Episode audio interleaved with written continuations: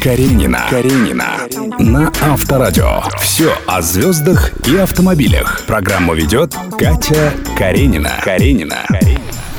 Привет, друзья! С вами Катя Каренина. Сегодня у меня в гостях потрясающая актриса. Единственная, которую приняли в ассоциацию каскадеров после сложнейших съемок с участием автомобилей в фильме «Крестоносец». Встречайте, друзья, Ольга Кабо. Ольга, привет!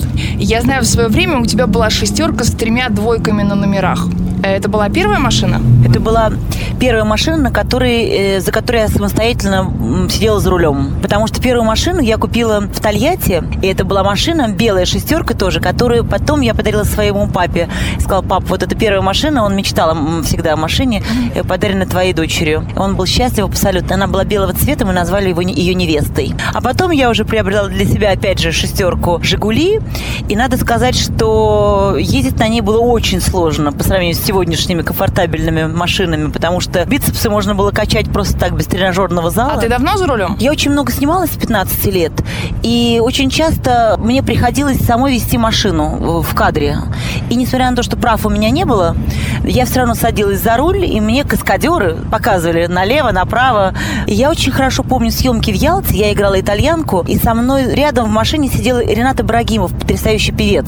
Мы играли возлюбленную пару, и вот мы с ним ехали на безумной скорости в открытом кабриолете по Ялтинскому серпантину. я понимаю, что я не могла сказать «нет», и я не призналась, что у меня не было прав. То есть, по сути, именно профессия подтолкнула тебя к тому, чтобы пойти учиться вождению и получить права? Я просто поняла, что я не имею права рисковать прежде всего своими партнерами, потому что кино все равно неизбежно. И раньше были такие актерские карточки, где ты писал, что ты можешь, что ты умеешь. Там конный спорт, галочка, там английский язык, галочка. Ну что же, вождение автомобиля, прочерк, что ли. И я решила, что я это должна овладеть этим видом спорта, так скажем. Но я на самом деле так по-настоящему не научилась ездить, как правильно. Потому что моими педагогами были все-таки ребята-спортсмены-каскадеры. Поэтому можно представить, как я ездила. А кто тебя в итоге научил ездить? Папа науч... начинал меня учить машину, и я никогда с папой в жизни не ссорилась. Он у меня такой очень толерантный, он очень интеллигентный, он меня учил водить машину. Что творилось с папой? Это были единственные ссоры, которые я запомнила запомнил на всю оставшуюся жизнь. Он бледнел, он пытался меня сдержать, он хватался за руль. Это было что-то страшное. Он расстраивался, хлопал дверью и уходил. Он говорит, не буду тебя учить, сама учись, иди на курсы. Я знаю, что сейчас ты ездишь с водителем. Почему? Когда появилась Танечка на свет, я поняла, что все-таки степень ответственности за жизнь своей дочери, она выше любого пижонства. И сначала я стала ездить аккуратно, тихо, спокойно, но так как я то учу текст, то разговариваю по телефону, то меня настроение перед премьерой, и я всегда попадала в какие-то неприятные ситуации. И я решила, что лучше спокойнее, если я буду ездить с водителем. И, конечно, это облегчает мое существование в городе Москве. Я не ищу парковки, я бросаю машину выйдя из нее. Я знаю, что у меня в машине есть все необходимое для всех съемок, э, программ, проектов и для личной жизни. Меня врасплох сложно достать. То есть твой автомобиль – это такой мини-офис на колесах. А что у тебя в машине есть? Одеяло, подушка. Согласна, это важно. Это главное в офисе, потому что у меня хроническое недосыпание. Я встаю очень рано с маленьким сыном, ему три с половиной, отвожу его в садик. Вот тут, кстати, я могу себе позволить сама за рулем проехать, потому что это буквально два километра от дома. И я понимаю, что ему нравится, что мама за рулем, и мы с ним мило болтаем, включаем музыку. И, в общем, там 10 минут общения или там 5 минут общения. Для него это круто. Мама за рулем, мама суперская. А ты даешь советы своему водителю? Ну, например, подсказываешь, как лучше проехать? Ой, нет. Мне даже если спросить, как я проехала, к какой улице я добиралась, я даже не вспомню. Мне кажется, иногда я, я коренная москвичка, Кать. Но вот если меня вот так вот где-нибудь оставить, я не выберусь.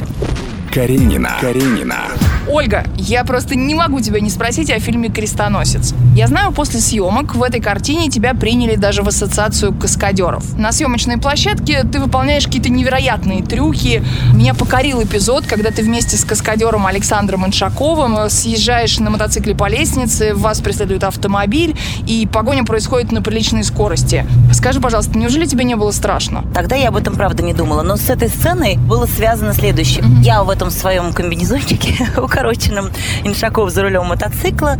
Я понимала, что сзади едет машина с камерой, и я хотела повернуться, чтобы отыграть эту погоню. И как-то я очень резко повернулась, мотоцикл занесло, и мы с ним рыбкой вылетели из этого мотоцикла, мотоцикл в одну сторону, а мы с ним несколько метров проехались левой стороной по асфальту. Значит, у него был ожог какой-то там степени через джинсы, а у меня, соответственно, вся нога была красного цвета, красно-черного, никакого, как у него неизвестно. Естественно, была, а, приехала скорая помощь, в оцеплении были ГИБДДшники, которые, когда меня несли на руках окровавленную в скорую помощь, скажут, ай, вай, вай, вай, какие ножки испортили. Ольга, мы подъехали к твоему автомобилю. Это Volvo XC90, обновленная модель, и тем интереснее посмотреть твою машину. Покажешь? Пойдем. Каренина. Каренина. На Авторадио. Как у тебя появилась эта машина? Почему такой выбор? Я поехала на презентацию этой машины. Volvo XS90 First Edition. И я прочитала, что эту машину, вот именно такой полной комплектации First Edition, можно заказать только через интернет. То есть условие, что тебе внедряют сюда все, что лучше от Volvo, но ты этого не видишь, не трогаешь, не пробуешь. Я знаю, тут на пороге должен быть номер. Да, вот у меня как раз 995 номер из 1927.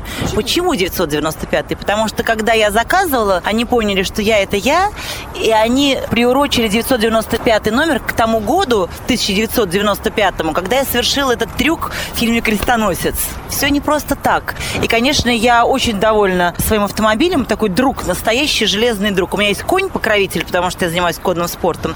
И вот это второй конь, где больше лошадиных сил просто. И когда я езжу самостоятельно, здесь есть такая функция, что для меня очень важно. Допустим, если я в пробке, то машина сама вычисляет километр в час и сама вычисляет примерно, как эта пробка будет двигаться. И она понимает, что, куда я хочу ехать. Mm-hmm. Более того, если я вдруг еду, и она видит какое-то препятствие, которое я не вижу, она может сама сделать выбор, сама остановить машину или сама резко повернуть. Естественно, слово за мной. Если я вдруг буду сопротивляться, то я попаду в аварию. Умная машина. Машина очень умная, слишком умная даже. Какие еще функции тебе понравились? Когда, допустим, ты хочешь привезти что-то тяжелое, mm-hmm. и чтобы не поднимать, машина сама приседает, как бы принимая груз, а потом нажимаешь на кнопочку, она опять поднимается. Ольга, большое спасибо за это интервью. Друзья, обязательно посмотрите видеоверсию программы на сайте Авторадио.ру. И до встречи через неделю. Каренина на Авторадио. Всем пока. Пока.